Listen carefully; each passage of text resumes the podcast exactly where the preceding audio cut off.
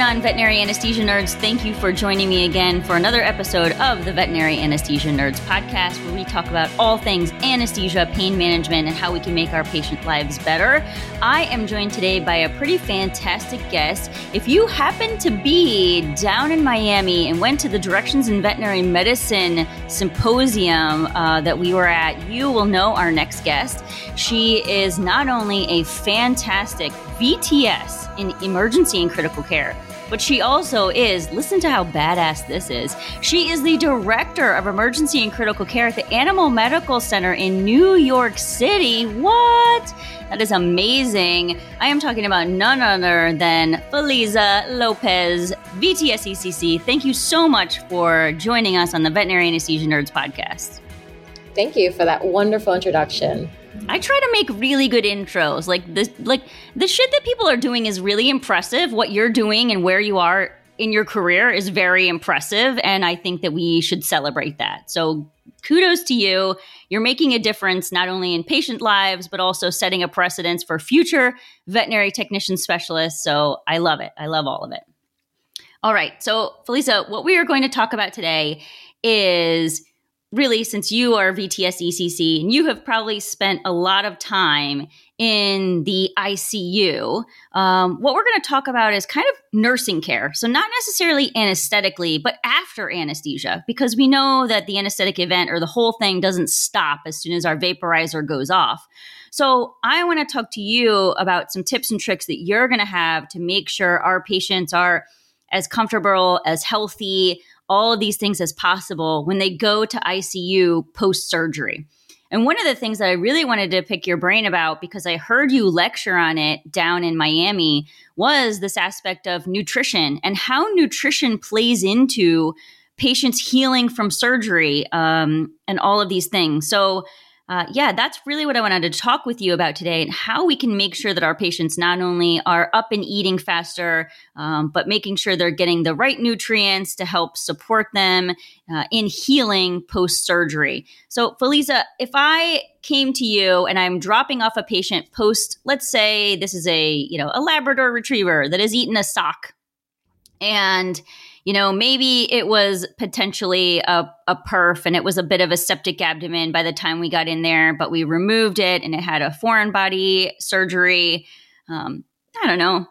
Maybe we could get crazy and maybe it had a little R&A in there as well. Uh, and anesthetically, it did okay. And now we're dropping it off into the ICU as an ICU tech, first off, let's talk about the handoff and the communication. You know, what do you recommend as far as do you use a checklist? Do you have some kind of internal communication system? How do we make sure that the information from the surgery gets to where it needs to go in in the ICU? Step 1, communication. Perfect. That's a great question. So we do have a process for handoff for surgical patients before they enter the ICU. We they are recovered in a recovery ward or the beach is what we call it at the AMC. So they're fully recovered post surgery. Make sure that they're up to temp, that their blood pressure is okay, that their surgeon and their surgical team has assessed them and feel like they're stable enough or they're appropriate enough and awake enough to go into the ICU. Of course, if they have done poorly under anesthesia, they go directly to us. But before they come, they call us and they give us the same signalment that you just went through, like what the procedure was. And then when the nurse enters the ward, then they give us a more detailed um, description of how the patient did under anesthesia and if there's any other considerations. So for us on the ICU end, we make sure that our, our cage or our run in the situation is nicely padded and clean for this patient. And as soon as they gurney them in, I'm the first thing that I do and that our team does is make sure that our catheters are patent, that the patient isn't soiled, or if we need to uh, clean them before they enter the cage because you know that for this specific patient it's a larger animal. So as they're waking up the last thing you want to do is have to move them to give them a bath and things like that. Make sure that uh, double check that they got their post-op pain medication and assess their pain score super important to make sure they're nice and comfy when they're waking up. Um, and then any other you know, past pertinent medical history and things like that. We need to know does this patient have a history of seizures or is this patient, you know, reactive to other animals or whatever it is. So that's kind of the the handoff and it does go on a form and now we're transitioning to digital forms, but that has that all, all that information. So every vitals every five minutes, like I said, the last dose of pain medication, and we have um, electronic treatment sheets in our ward as well. So we can input that data and just continue treatments on that patient. Yeah, I love what you were saying about making sure that, you know, the next people know when the last dose of pain medication was because I definitely have seen in my experience that things get miscommunicated and now we have, you know, a double dose of methadone or something on board that we didn't necessarily. So I, I love that idea. Now let's talk about a little bit further. Um, and the again, the reason this came up is because I I really loved the presentation that you gave on nutrition, how nutrition plays a role you know, just in patients healing from surgery. And also, one thing that I didn't really think about before your lecture is really you know these stressful events and are we potentially creating any kind of like food aversions and when should we offer food and if our patients are nauseous? I don't know. I have been in places where i've seen some pretty difficult uh, force feeding so i'd love to get your your input on that as well. Um, just talk to us about nutrition. You know when should we when do we start feeding with these patients? What should we be feeding? How important is this? I want to know all the things well, that's a great question as well. So, I when I was putting together the lecture for DVM 360, I did a lot of reflection on what do I know about nutrition or what do I think is really important to know about it. And I thought back over the last 13 years when I first started in critical care, and I did a really bad job of addressing nutrition. You know, I think my focus was more on patient comfort and just making sure that they you know were up and moving that they were getting their medications on time. I think when you're first starting you're just like i have to do treatments. Like you're not thinking about other things or it just you know it hasn't been passed on to you the importance of it. But now fast forward you know medicine is, our vet med is changing like all the time every five years. You know we're just so different now than even when 2011 when i started in critical care. But what we know now is that the evidence shows that um, factoring in important nutrition, enteral nutrition, you know, when a patient's been sick or post-operative, is going to be really, really important to getting these patients out of our clinic and decreasing morbidity and mortality. If you're more of a data-driven person that needs data to be motivated to comply, right? That's our favorite word. Just remember that um, not addressing nutrition in these patients, in surgical patients or critically ill patients, does have significant consequences that are directly correlated to increased morbidity and mortality. And specifically, those consequences are impaired immune function, bacterial translocation, impaired tissue repair, and altered drug metabolism. So, knowing that that is directly correlated with that, what what are we going to think about as um, ECC technicians, you know, as ER techs, ICU techs, like what's going to be important? Well, if I had in, you know, abdominal surgery, if I had a major surgery, I kind of think of like, what would be the first thing that I want to do? Well, first, I'd want to make sure that I'm recovering somewhere very comfortably. I want to make sure that whatever's on me, whether it's a catheter or bandaging, bandage is comfortable, right? I want to make sure that I have access to using the restroom so that I'm not soiled, or if I need help, gentle help to you know alleviate myself. I can't i soapbox about this a lot. Like i'm like the queen of the butt baths at icu yeah, I, I feel I, I always tell the animals i'm like feel look good feel good right? And husbandry is 100% part of our job. And then what's the next thing? What's the next thing i do? I would want to do i probably want to eat. I probably want to get a nice new york slice of pizza. And yes new york city pizza is the best. I've been listening to your podcast. um, and then obviously you know, coffee. I mean, Philly. Listen, we don't. We we have nothing in Philadelphia has nothing in the pizza game. So I'll tell you, like, we have good pizza here, um, but certainly, like, I'll let New York and Chicago, and honestly, maybe even Detroit dish it out. Like, you guys, you got it, you got it. Uh, you know, definitely, we'll stick to our cheesecake cheese steak and soft pretzels here. Nice.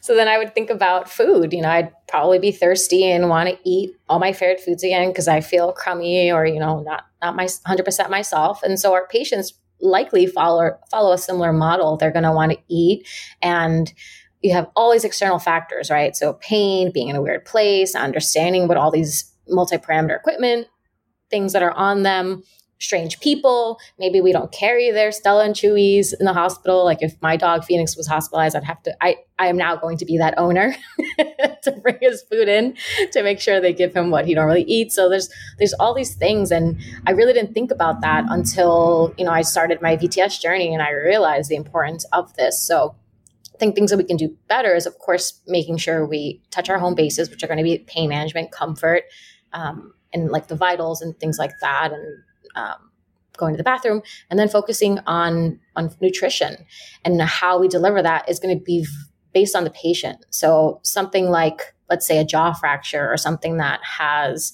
an anatomic um, contraindication to giving food by mouth is going to be a consideration for a feeding tube, right?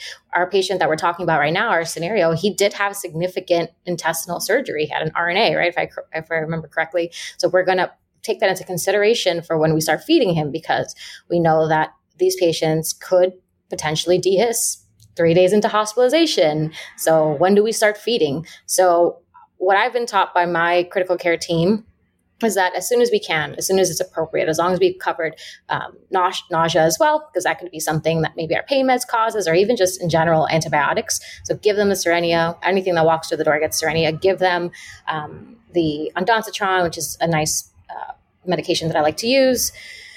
Give them the Protonix. I feel like everything gets Protonix now. And if if the patient is allowed to have metoclopramide and the fluids and things like that. So as soon as possible is the answer. We don't. I agree with you. I really would get.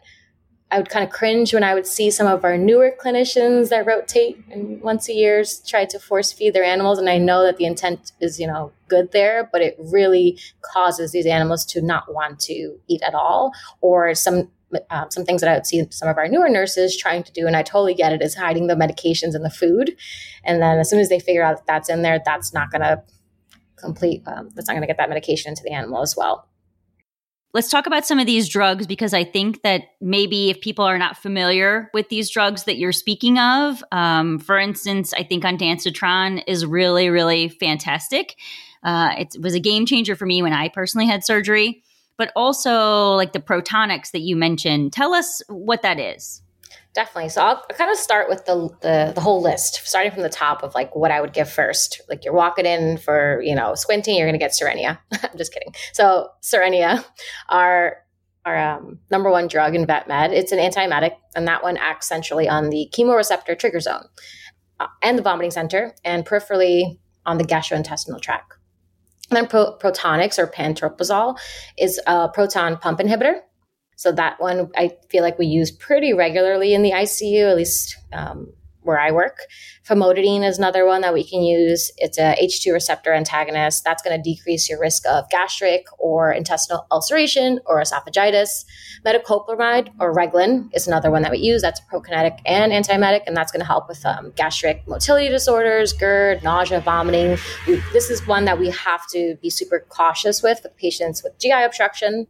So the ones that come in through the ER, if we're suspicious of that, you know, it's not we don't give that one rather quickly. It's more like a post operative thing. Or if you have brachycephalic syndrome, that's kind of part of the protocol for surgery for them. Um, we also, there is some. There is some literature, and I've been trying to dig a little deeper since our conference about contraindications and using it with patients with pancreatitis because they're they're suspicious of um, the permeability and perfusion of the pancreas, but that's all I know about it. And then ondansetron or Zofran is the the last one that we use, and that's gonna that's a serotonergic antagonist, and that's gonna help improve nausea and control emesis. I will say that we usually go for Cerenia first, but when that doesn't cut it, we go for ondansetron. Protonix is kind of just pretty standard to help with these patients, and then Reglan is pretty standard as well with our fluids. Um, famotidine, I feel like it's not used as much, at least where I work, but I know it's still out there and probably something people still give a lot as well.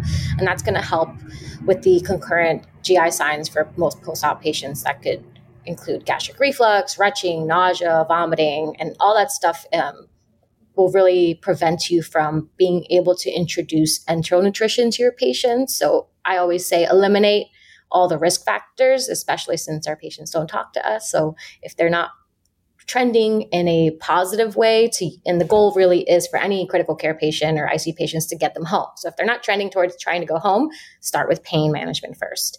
making sure that their incision site looks okay, making sure that they're moving and walking, making sure that they're eating and that they're not nauseous. And the more you start to work with the patients, you'll start to develop pattern recognition, just like I'm sure you do in anesthesia. Like you know when a patient is going to start to tank or start to do better. Same thing, you can tell by their posture, the way that they're, you know, standing, if they're uncomfortable, or if they look at the food and they start smacking their lips, or if they turn their face away, you know, listen to them and don't just because you want them to eat doesn't mean that they're necessarily ready to eat. And then the other thing that I talked about at our conference, not not only in relation to nutrition, but also into in the ER and triaging, is to utilize your owners. Encourage your owners to come in when appropriate to help get their animal to eat. You know, they don't know us as much as we love them. They may not necessarily love us back. So I always ask the service or my service if well, when the owner visits, if we can they can bring their own food from home or bring some if we don't have it, or we can ask them, is there something I prefers, chicken, whatever it is. My dog eats kale. Don't ask what he does. And have them give them that extra TLC to make them feel better so that they can go home because the faster they go home, the less busy we are, right? No, I think that's a really good point, and that's I was hoping you would bring that up because I think that that's probably something we do forget. We do a lot of intake, and when we t- we usually talk to owners about you know what what medication is this patient on? But i don't think we have in-depth conversations about food. Um, and for me i had an owner and this kind of changed the way i talk to owners now is i ask them about the feeding. Not only what type of food does this patient get but also are you with the patient? Or uh, not patient. Are you with your pet when they're getting fed right? Because sometimes we have cats that are social eaters, right? They get fed up on the counter, and while they're eating, they get pets. So I've had cats in hospital that if I know that they do better with somebody there, like I will scratch their head or like give them a pet while they're eating. And you can see that they they will eat more. It's it's kind of like I want to know what are those feeding habits as well. Do they eat once a day? Do they eat multiple times a day? Do they have free access? Are they maybe it's a cat that does not like wet food, right? We have every once in a while these cats that only like the crunchies. So we got to talk to the owners and find out as well. As much as I'm a proclaimed cat lady, I always get shamed when a even more cat lady ICU nurse comes in and she's like, "This cat's not eating. What is this wet food?" And then she, you know, throws the wet food out of the cage and brings crunchies over, and the cat's like, yang, yang, yang, and I'm like, I am so embarrassed. It still happens. Like I, you know, when you're so busy, it's like an oversight. You're like, damn it, it was dry food. yes. I know. And I you just assume that every cat wants like, you know, a can full of like fishy smelling stuff.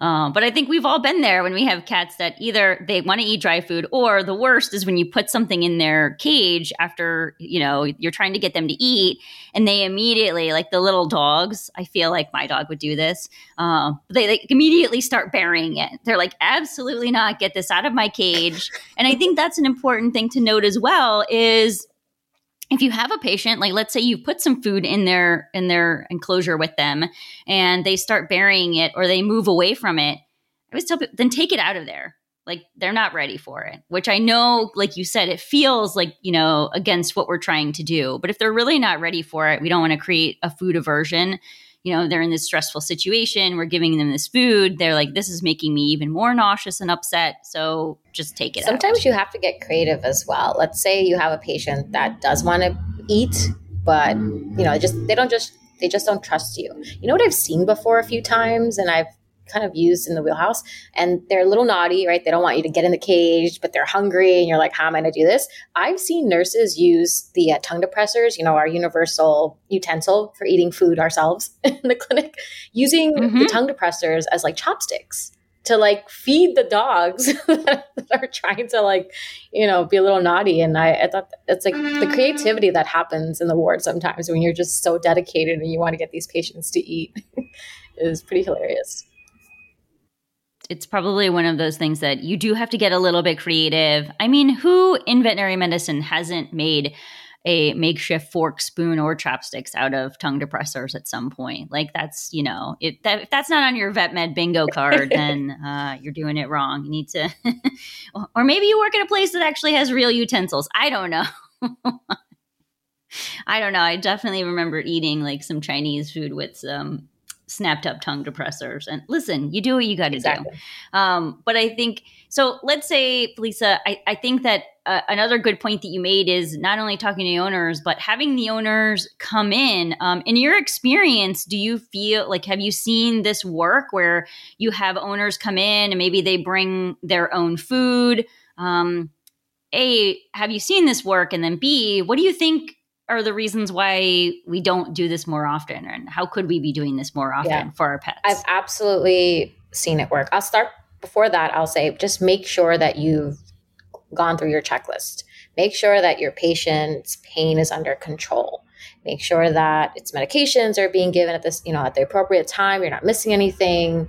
Make sure that their cage is clean, that the patient is clean. I soapbox about this a lot that, you know, if we, I know that we're so busy. I understand completely, but always remember that, you know, these patients are pretty helpless when they're post op or when they're very sick. And as much as it can be a little, you know, exhaustive, exhausting to have to clean them all the time, you know, just just try your best or use the help around you and try to look at all the treatments that you have to do and kind of prioritize what do I need to get done now that will help save me some time so that I can give some of that patient care. Because not only is it the the best standard of care for them it's going to make you feel really rewarded about your job. But animal you know feels refreshed and like feels safe and clean. I, and I don't know maybe I'm just projecting this for myself but it's been like 13 years of animals so I do believe in this. I do think that once they start to look better that they feel better. And so make sure that that's all in order before you have an owner come in. Explain to the owner how this patient has been on your shift or if you've been with it for a few days like hey you know i met phoenix a few days ago when he first came in. You know he was having a rough recovery but little by little we've been doing motility. We've been giving his he's been taking his medications nicely. So that the owners you know start to really feel relaxed because they're they're all super stressed. You know, I know if my dog was or cat was in the hospital, I'd be super distressed, even even though I'm a technician.